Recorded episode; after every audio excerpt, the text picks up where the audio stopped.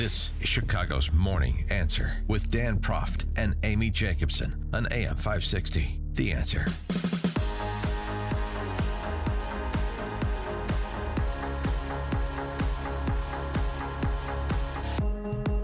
Good morning, Dan and Amy. President Trump sitting down with uh, Margaret Brennan from Face the Nation before the Super Bowl yesterday. And she just uh, read a list of questions, barely paying attention to what the president was saying, just uh, wanted to get through her preset questions rather than actually have a dialogue that could uh, elicit anything interesting. So you got what you're used to getting from the president when it pertains to uh, the border and Nancy Pelosi.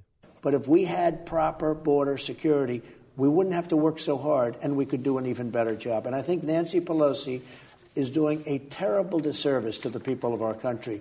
But You're still going to have to deal with her, No, though. she can keep playing her games, but we will win because we have a much better issue. Uh, on a political basis, what she's doing is, uh, I actually think it's bad politics, Mm-hmm. but much more importantly, it's very bad for our country. Might ask Nancy Pelosi to explain to the Israelis and the uh, Pakistanis about their immorality as well.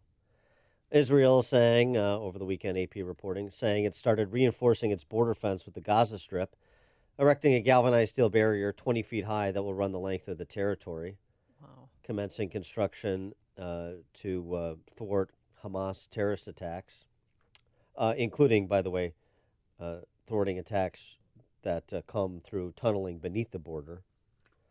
One of the issues that uh, Pelosi and the Democrats have raised as sort of a straw man. Uh, in addition to that, um, uh, we have uh, uh, Pakistan busy building one of the world's longest border fences, climbing some of the world's toughest terrain. Oh, so the Pakistanis can do it, huh? Pakistani border fence will stretch more than 1,800 miles and ascend more than 12,000 feet above sea level It will march over mountains, span gorges, descend into desert plains, halting at the Chinese border. The fence is seeking to protect valleys and mountains that invading armies have crossed for centuries, from Alexander the Great to the Mongol hordes dividing Pakistan from Afghanistan, so that uh, Af- uh, Pakistan can get a better handle on Afghans coming into their country.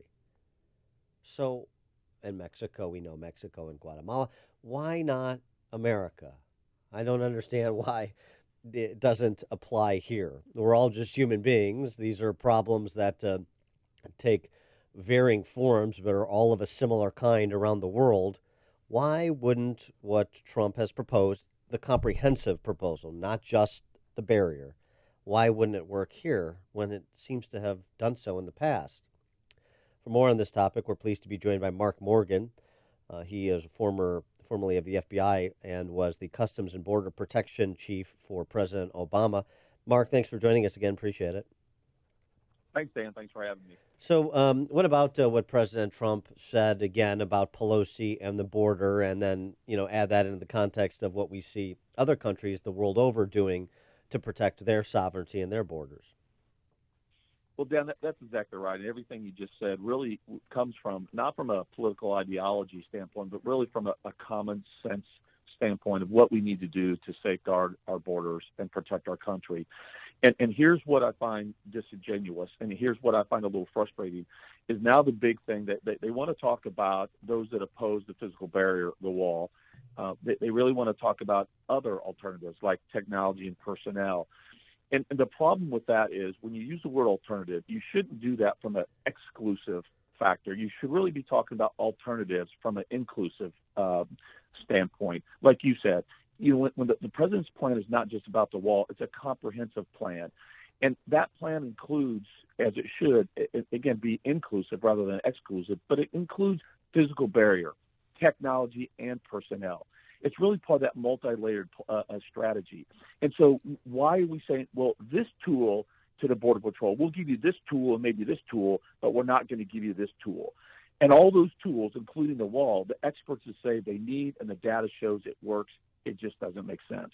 Well, you talk about alternatives. I mean, a lot of the Democrats say, "Oh, just throw drones up there. That that will deter people from coming into the country." Are you already using a drone program? Yeah, yeah, and, and that's great. That, that's exactly right. And it goes back to that that multi-layered strategy. Absolutely. Do, do we need technology like drones? Do we need additional passive security measures? Do we need more ground surveillance? Do we need more personnel? Yes, we, we need all of that. And the Border Patrol has been using that multi-layered approach for decades. And as technology gets better, they infuse better technology. As the as the, the cartels change their tactics and procedures, so does the Border Patrol. It just makes sense. But but any one of those, whether it's personnel only, technology only, or physical bearer only, they don't solve the problem in and of themselves. They need all of that. And and that's what's getting lost in what I think is being driven by, by a, a political agenda here. It was interesting last week. Sarah Saldana, who was ICE director under President Obama, she was on uh, some Yahoo News program, and she was essentially saying that uh, what Trump is proposing just you know it won't work, it's insufficient. But uh, she was sort of pressed a little bit and was asked, well, well, will have some impact, some positive impact? And she says, well, yeah, some positive impact. Well, that's all that's really being argued. It is going to have some positive impact as part of a holistic approach to border security. And frankly, the compromise that Trump proposed a couple of weekends ago ticked off a lot of those uh, boxes that you just mentioned in terms of the, the whole gestalt of border security. Dan, that, that's exactly again. You understand it, and I think it's just from a common sense standpoint. That's exactly right. No one has ever said, there's not a single expert, right? Not a political pundit, but but an expert that says the wall is 100% effective. But if you go to those areas, San Diego, El Paso, Nogales, where, Yuma, where, where that multi-layer strategy has has been used, it has been overwhelmingly effective. You know, 90% effective of, of uh, reducing illegal immigration. And will can it be defeated? Yeah, but last time I checked, 90% is, is still pretty darn effective. And one last thing, real quick, is, is so that some of the same individuals now that are saying the wall is ineffective and immoral, in 2006, they passed a bipartisan Secure Fence Act that led to 654 miles of wall fence right. being built. And in 2013, the Senate passed also a bipartisan bill that included $8 billion for a fence. And now all of a sudden it's immoral. Right. Now, I, I want to go back to your time at Customs and Border Protection as well.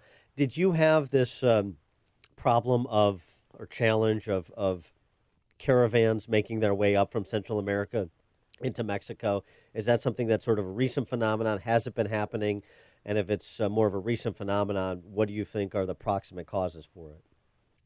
Yeah, so so caravans have always happened to this degree and frequency. No, this is this is definitely um, a, a lot larger than it has been in the past. But it's really simple. This is a great question.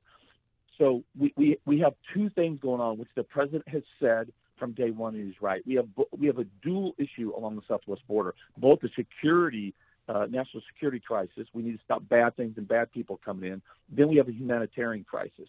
And the reason why we have this humanitarian crisis is because of the United States, because our asylum laws are filled with so many loopholes. We have bad judicial precedents like Flores that actually incentivizes people to come here illegally. And because the loopholes in asylum, they say the magic words and they're let into the interior United States. And so, so right now, the, the pull factor and that incentive is so strong. Why come here illegally? Why go to the ports when if you, you can circumvent all of that, enter our country illegally, you set one foot on American soil, you say the magic words, and because of Flores, we can't detain children, uh, but but a couple of days they're allowed into the interior United States, never be heard from again. And so what they're fearing right now is that the president is going to do what he should do for this country and lock that down and fix it. Now they're getting scared. So now you're seeing an uptick because they're trying to get in before that issue is resolved. And we have another, I mean, large caravan, pretty large, 12,000. Um, and I know mm-hmm. the number changes daily, but it's remained in this caravan about the same.